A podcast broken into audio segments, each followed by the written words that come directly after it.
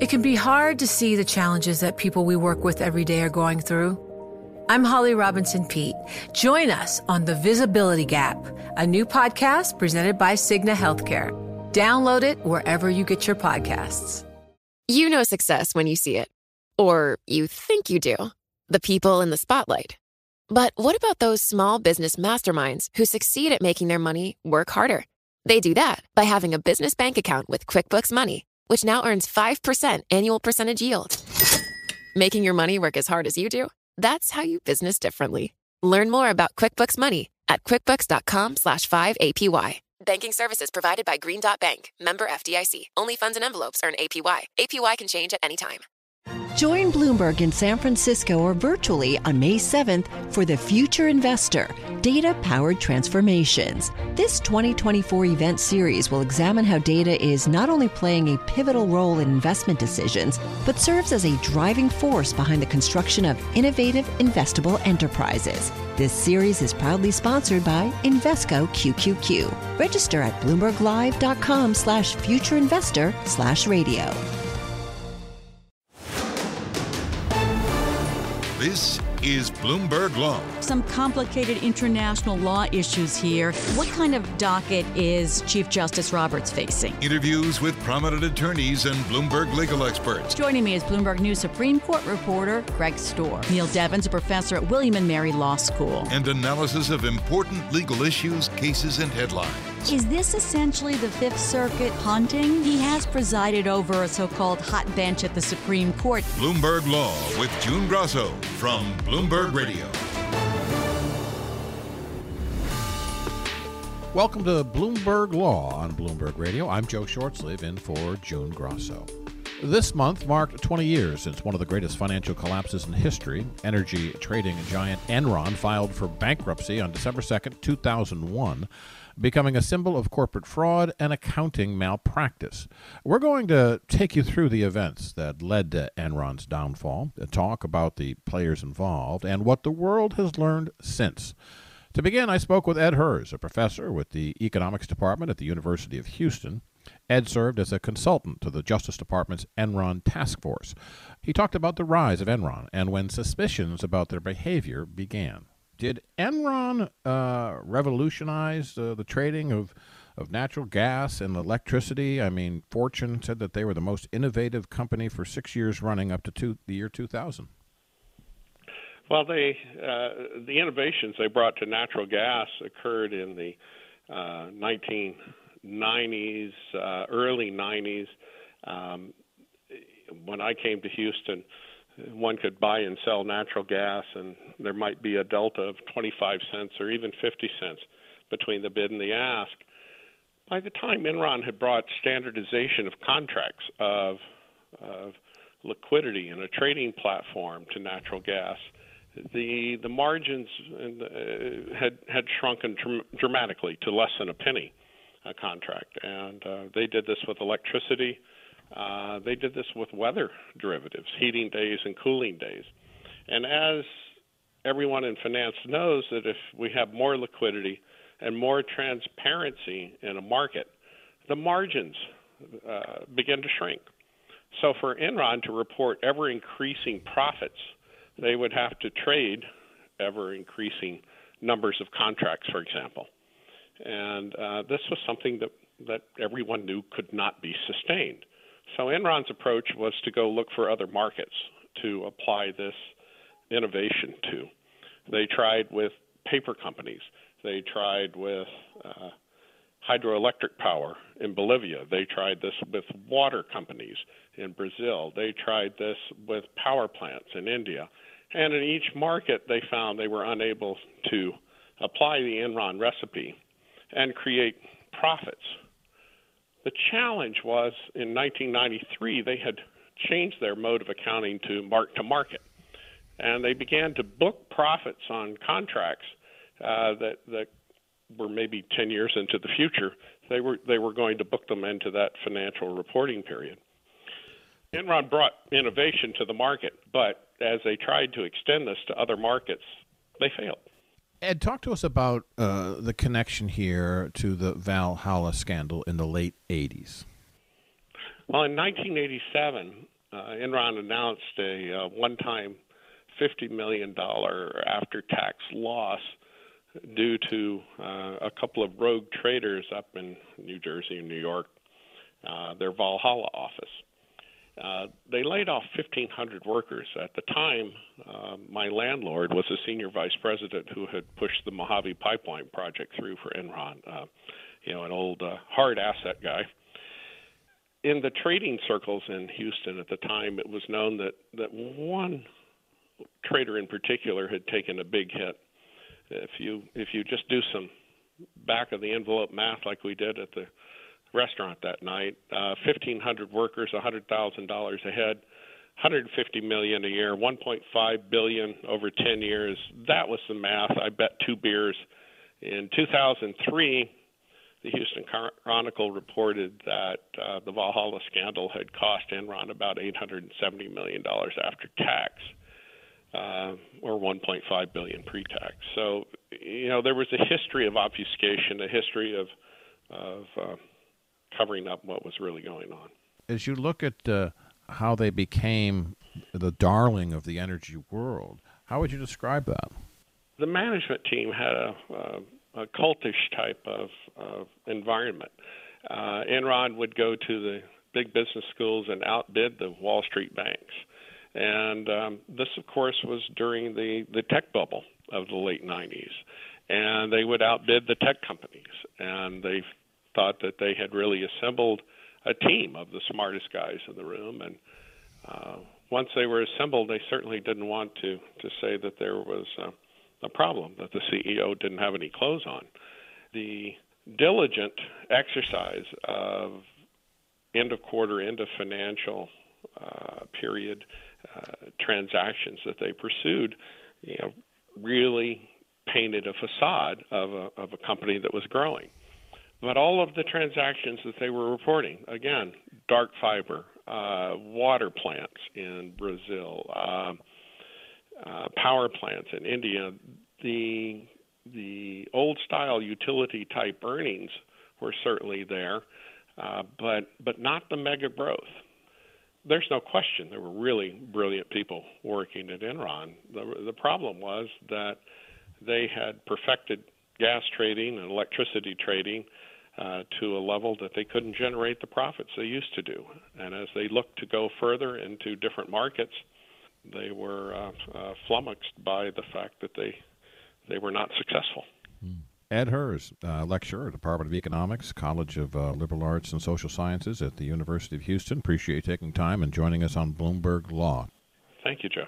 Success is more than the final destination. It's a path you take one step at a time. It's discipline it's teamwork, and it's the drive and passion inside of us that comes before all recognition. It's what Stifel's been doing for over 130 years. Quietly, yet strategically, Stifel's become one of the fastest growing wealth management and investment banking firms in the country. Our financial advisors go beyond traditional wealth management to provide clients with direct access to one of the industry's largest equity research franchises and a leading middle market investment bank because success is the drive it takes to keep climbing, the passion to keep investing, the best of each of us made better by the best in all of us. And that is where success meets success. Start your journey at stifel.com. That's S T I F E L.com. Stifel Nicolaus and Company Incorporated, member SIPC and NYSE. You know success when you see it, or you think you do. The people in the spotlight athletes, actors, artists. But what about the people behind the scenes? You know, the ones who make it all happen the lighting engineers, the sideline photographers, the caterers. They're small business masterminds. And if there's one thing they have in common, it's making their money work harder. That's why they have a business bank account with QuickBooks Money, where they are now earning a generous 5% annual percentage yield. Yes, 5% APY. Making your money work as hard as you do? That's how you business differently. Learn more about QuickBooks Money at quickbooks.com slash 5APY. Banking services provided by Green Dot Bank, member FDIC. Only funds and envelopes earn APY. APY can change at any time. It can be hard to see the challenges that people we work with every day are going through. I'm Holly Robinson Peete. Join us on The Visibility Gap, a new podcast presented by Cigna Healthcare. Download it wherever you get your podcasts. When did the dominoes fall for Enron? Leslie Caldwell is just the person to ask. She's a partner with the law firm Latham and Watkins. She was formerly an assistant attorney general for the criminal division of the Justice Department and she led a team of investigators and prosecutors in the department's Enron task force. She talked to me about how Enron's transgressions were uncovered. When we all hear about Enron and, and, and its spectacular collapse and how it happened in such a really a short period of time, from a prosecutor uh, investigator's standpoint, this this essentially this house of card that collapsed, did that make it easier to investigate or, or, or harder? I wouldn't say it made it either. It made it more imperative to investigate because, as you said, it was a spectacular collapse. Months before it declared bankruptcy, Enron had been ranked Fortune number seven in U.S. corporations, and suddenly it was gone. So that suggested some kind of wrongdoing that really made it critical that there be a, a, prompt and thorough investigation. Well, take us to the early days. What were the first few weeks like? What were you doing? So Enron was a, a very large, sprawling corporation with a lot of different business lines and a lot of different uh, interests. And so I guess for the first couple of weeks, our main goal was to assemble a team of the right size and kind of learn the company, understand the company, understand these very complicated business lines that the company was in. And to get there, the FBI uh, assigned actually handpicked agents from around the country who had experience in some of these very sophisticated financial products that Enron was using, like derivatives and and other products. So there were a bunch of FBI agents who had experience that's a little unusual for an FBI agent. For example, former investment bankers, former securities traders, uh, former derivatives traders, and then we also were putting together a team of prosecutors from around the country with significant experience in, in significant cases, which was important because you could, it was clear that this was going to be not only complicated but very high profile. So we wanted to make sure we had the right team. When this assignment came to you in, in 2002, in the beginning, you, know, of an investigation, you often think you know what you have. Many times, you think you know what you have, and then what you end up with is very different. I guess I'm curious is when you look at the you know what you when you were handed this in 2002 and what you ended up with how how different a picture was that?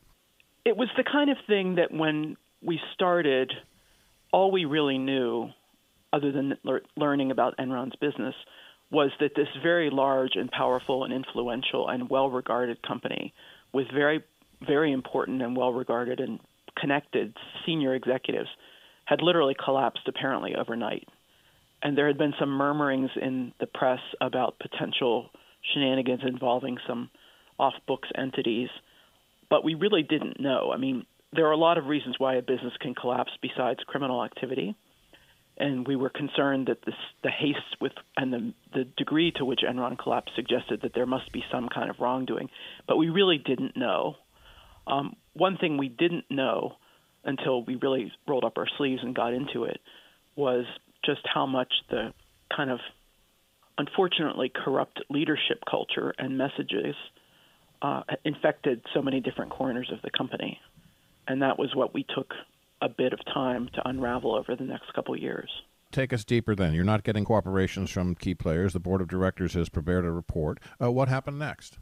Well, we kind of looked through the report that the board had prepared and figured out different potential lines of inquiry, assigned different teams to those different lines. So one group would be in charge of um, looking into the broadband business. One group would be in charge of looking into other aspects of the company, and then they would all kind of work, and we would coordinate. And I, my role was to make sure everyone was doing what they were supposed to be doing, and that things were moving forward, and that we were all coordinating in terms of understanding what each group was finding, and making adjustments accordingly. So we started. We looked at a lot of documents. We interviewed people we educated ourselves about the, the business models, and I say models because there were very several different business models in play. We looked at third parties who may have been culpable in some fashion in supporting Enron's fraud or leading to its collapse. And so it was really we had a bunch of different work streams going at the same time. When did you have an aha moment as you were doing your investigation? At the very beginning, there was massive document destruction across the board at Arthur Andersen involving members of the Enron team in different different geographies. That was of immediate interest. Um, we were very interested right off the bat in some special purpose entities that were being used by the company to move underperforming or negative assets off their books so they could continue to report favorable financial results. We saw some specific transactions um, that looked very suspicious that we focused more deeply on. We were able to get a conviction in the Andersen case. We then were able to bring charges against three British bankers and begin extradition proceedings involving them. And around that same time, which would have been about July of 2002, we got the first significant cooperating Enron insider witness who has was somebody who was a, kind of a right hand man to the chief financial officer, Andy Fastow. Um, his sort of principal deputy right hand man decided to cooperate with us, and that helped tremendously in advancing our understanding of internal discussions and who knew what when at Enron, and that was tremendously helpful. And from then, which was, as I said, about July of 2002, there was a fairly quick momentum change, and additional people started cooperating um, and providing information, and the case the case started moving as you know in the way we wanted it to more quickly. Sarbanes Oxley, you know, it came uh, as a result of this. Did this uh, make the world safer from uh, situations like Enron? I think the collapse of Enron and the assorted, the associated shock of that collapse and the magnitude of that collapse did actually get people's attention, and it made a difference. Obviously, it helped spawn Sarbanes Oxley, which I think has been useful. But I think more importantly, the fact that there was a company that had corruption at the highest levels in the C-suite, which is something, frankly, you very rarely see, was really appalling and shocking, and has led, led to an entire new outlook in corporate America and globally about the importance of culture and tone at the top and compliance controls and integrity. Um, all of which I think has been a net plus for for the for the economy. Um, I'm not going to say that Enron changed the world, but it was certainly a wake up call for the need for companies to take compliance much more seriously and focus much more on the top messages coming from their top people. Leslie Caldwell, partner with the law firm Latham and Watkins. We appreciate you taking time and joining us today on Bloomberg Law. Thank you. My pleasure. That's it for this edition of the Bloomberg Law Show. Remember, you can always get the latest legal news on our Bloomberg Law podcast. You can find them on Apple Podcasts, Spotify, and on www.bloomberg.com slash podcast slash law. And remember to tune into the Bloomberg Law Show every night at 10 p.m. Wall Street time. The show is produced by Eric Malo for Bloomberg Radio. I'm Joe Shortsleeve. Thank you for listening, and remember to tune into the next edition of Bloomberg Law right here on Bloomberg Radio.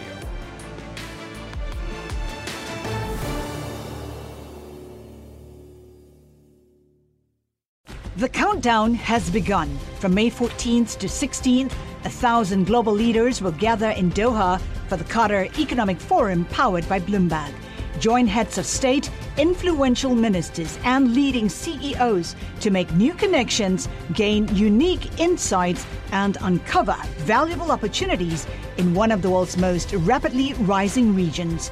Request your invite for this exclusive event at QatarEconomicForum.com.